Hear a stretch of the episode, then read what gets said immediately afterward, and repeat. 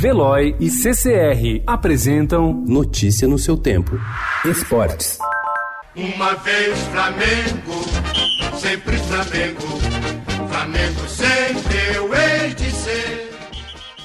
Apoiado por milhares de torcedores em Lima, no Peru, o Flamengo entra em campo hoje às 5 horas da tarde contra o River Plate no Estádio Monumental para tentar encerrar o jejum de 38 anos sem conquistar a Taça Libertadores da América. Se em 1981, ano do único título, o esquadrão rubro-negro era recheado de craques revelados pelo time, hoje o cenário é diferente. Não há nenhum jogador titular formado no clube da Gávea.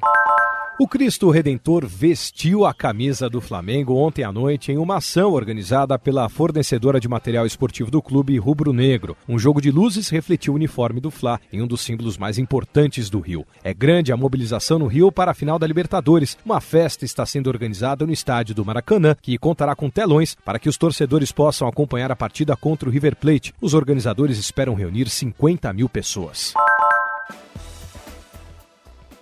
Após uma semana tensa com declarações fortes do superintendente do futebol, Paulo Autuori, o Santos pode se garantir matematicamente hoje na fase de grupos da próxima Libertadores. Para isso, basta vencer o ameaçado Cruzeiro às 9 horas da noite na Vila Belmiro. Se isso ocorrer, a equipe chegará a 68 pontos no Campeonato Brasileiro e vai assegurar no mínimo a quarta colocação ao final da competição. Atualmente está em terceiro.